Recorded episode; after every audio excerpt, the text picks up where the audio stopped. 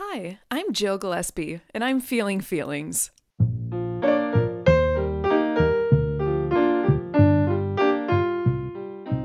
Well, hello, everyone. Welcome to another Your Classy Companion. Uh, today's reading, now it's feeling like church. Today's reading is from Sunday, August 11th of 2013.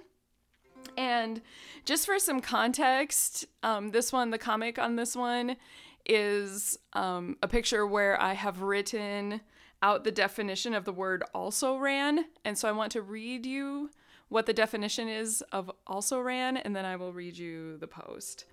And so also ran, noun. Um, one, informal.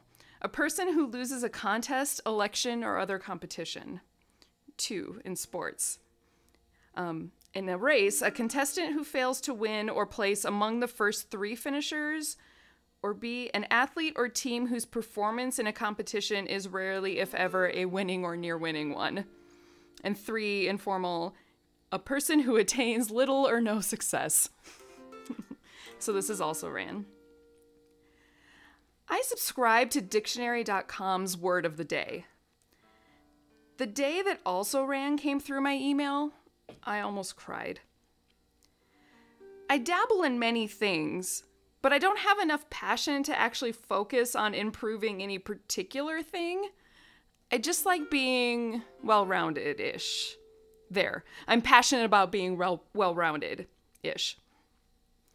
It just made my heart hurt for all of us who haven't had that aha moment of, yeah, I may never win anything ever. I may never be successful at what I truly love. So, what am I going to do about it? Also ran became my first word for my Words Are Hard series I did. I created 10 pieces based on words that were interesting to me as I combed through the history of my Word of the Day emails. It's also my favorite. And it didn't sell at the Fringe Festival, which is fine by me, so it gave me another chance to capture a picture of it for the blog. Yay! So, hello. Today is a special Your Classy Companion because we are on the road again and we are in Omaha, Nebraska right now.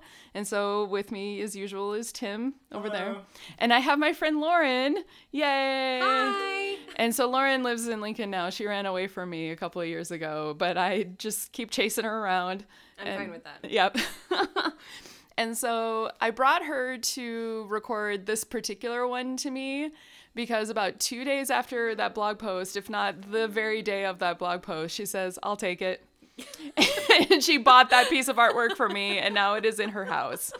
It's true. And so I assume that that also, that idea had also reson- resonated with you at the time. Yes. So, um, Lauren is also a friend of mine that dabbles in many, many things.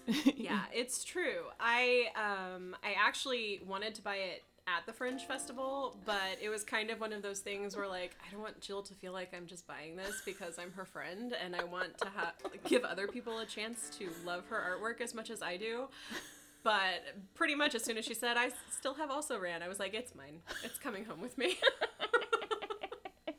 well, thank you for that. So I didn't have to store it in my house. I'm very excited for that. No, it's fine. A, that it is fine for me to do something just because I love to do it and not because it's, you know, I'm the best or it brings me acclaim or success. It's just because I love it and that is enough. Yeah, which is pretty much the opposite. If you guys had been listening and heard me talking to Larissa the other day, um, she is like, I need affirmation and achievement and success. And so we're all like, as artists, we're all, even within my own friend group, we are all very different people. We approach our various art in different ways.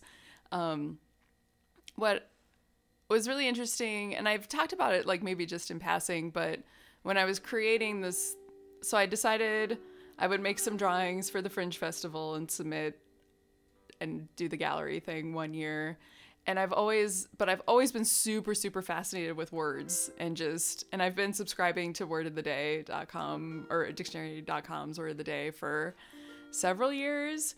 And there are just words that when they came across my email, I laughed a lot because it made me see pictures, it made me see stories, and it was very fun to like comb back through that and find those words again because I also archive them. I have Gmail, so you can just like archive things away and you have like unlimited storage. So I'm like, well, I can keep these things. Mm-mm. Mm-mm. Go that way, Tim. Go that way, Tim. We have an air conditioner sitting right behind us that's really, really loud. So hopefully that's not too bothersome to you. We will sweat for you. This is how committed we are to this. Um, but, and so back in 2013, this wasn't like doing improv wasn't on my radar at all, like back in 2013. But I, but as I was sitting and preparing for this podcast today, I'm just like, you know what improv is? It's taking a suggestion of a word and then making stories out of it and I'm like, this is something I've always really liked doing, apparently, is that I just love hearing a word and seeing what kind of images it invokes and like what kinds of things can spill out of my face from that. And so it was very, it's all very closely tied together, even though it doesn't look like it is. It very much is. And I like words. And words are just very interesting to me and how they can mean so much, like just a choice, like a word choice one day change flips a whole relationship it flips a whole interaction at work mm-hmm. just like just in a moment of choosing one word instead of a different word and it's just i've always been very fascinated with words and communication like that i agree. I um i was well a long time ago i fancied myself a writer. And i had um one of my teachers tell me at one point in time that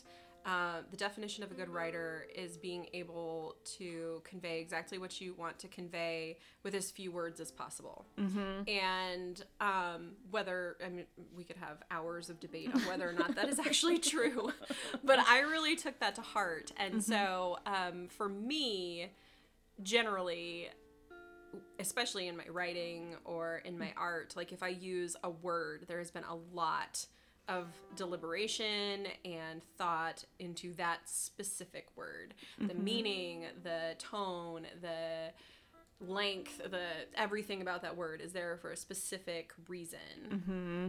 and yeah oh it just makes me so happy i just oh i just love it just love it and especially when you work in corporate culture like mm-hmm. i did i used to have to help write knowledge base responses for a big corporate entity and it's just like well you can't tell people they're stupid. So it's like what's the what's the nicest way you can use words and not um, violate any laws or make people feel bad about themselves but to like really just get to the crux of like why why this person is an idiot and how they cannot be an idiot. Like that's very that's very careful word crafting that i have learned in my life. And so Yes. Um, being diplomatic now is very ingrained into my soul. And also just as Lauren's also my Gretchen friend. And yes. so and so we talk about being a Black. Gretchen, we love you. and so she and I I think both identify as being obligers. And so mm-hmm. being diplomatic is also just part of our soul in that way too because we don't want to make anybody mad. Yeah, I, per- I personally, I'm I'm an obliger who leans upholder, which mm-hmm. if you've listened to this podcast very much, hopefully you know what that means, or you've explored who Gretchen Rubin is, and then you will know what that means. Yeah, if not, just hit pause and just go disappear for a while yeah. and come back. but so I have slightly a slightly easier time setting boundaries and being a little bit more assertive with my words that um, but it's still i'm still very much like have an undertone of as long as all of that's okay with you. Right. Because it better be. Yeah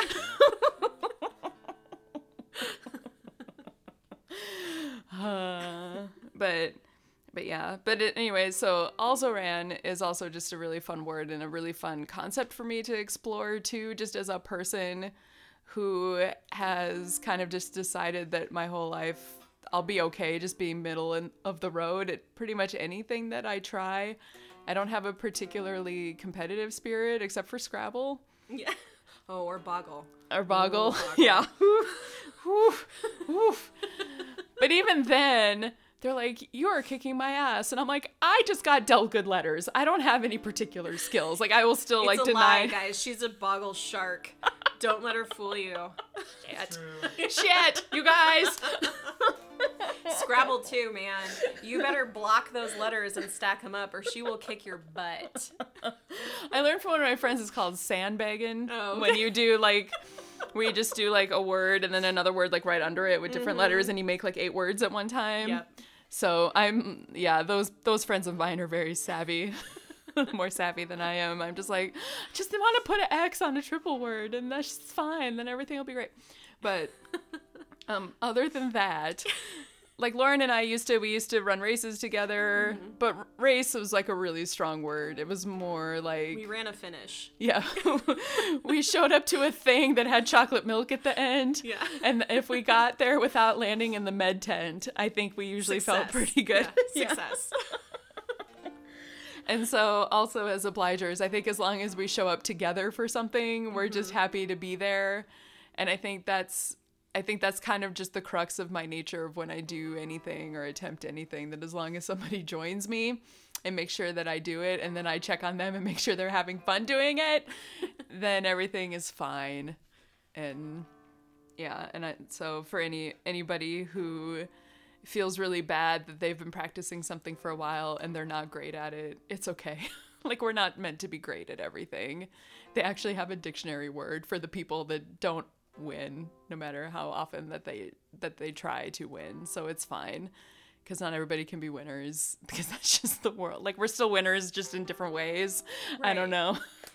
Well, and I think, like, to me, too, it just reminds me to enjoy the process. Mm-hmm. Like, I think so much um, in our culture and in our country, everybody focuses just on outcome, Mm-hmm. uh, which is awesome. I mean, it's nice to have a good outcome. That Mm-hmm. that would be fantastic if you know you were first or best or whatever and everything. But Mm-hmm. the process is can give you a lot, even if you're last Mm-hmm. Yeah. or second to last. Because I think there's probably even less bragging rights to second to last. so, or just somewhere in the middle, like wherever you are, is fine. Mm-hmm. Yeah, I think so. How about you, Tim? You're somebody who like just picks up a thing, is good at it right away. So tell us what that's like. I'm not actually good at it right away. You just have that impression. Tim gets really good at things by practicing in the middle of the night while I'm sleeping. I think is what happens. Because he'll be like, "I cannot go to bed until I get this chord right," and then, and then you got it. Yeah. Tim's- And then you wake up and just think that it was magic. So what's making our relationship work is that I can sleep really well um, without distractions, and Tim's really patient at practicing things. I guess. I don't know. anyway, that was pretty much all I had to talk about for this particular one today. Anything? Anything else? Anybody wants to talk about? No. Tim's like, no, you started talking about me, so I am out. I'm done. I'll talk about Tim. Let's talk about Tim. hey. hey, Tim. Hey. Just kidding. We'll just we'll just stop this for now. Thanks for listening.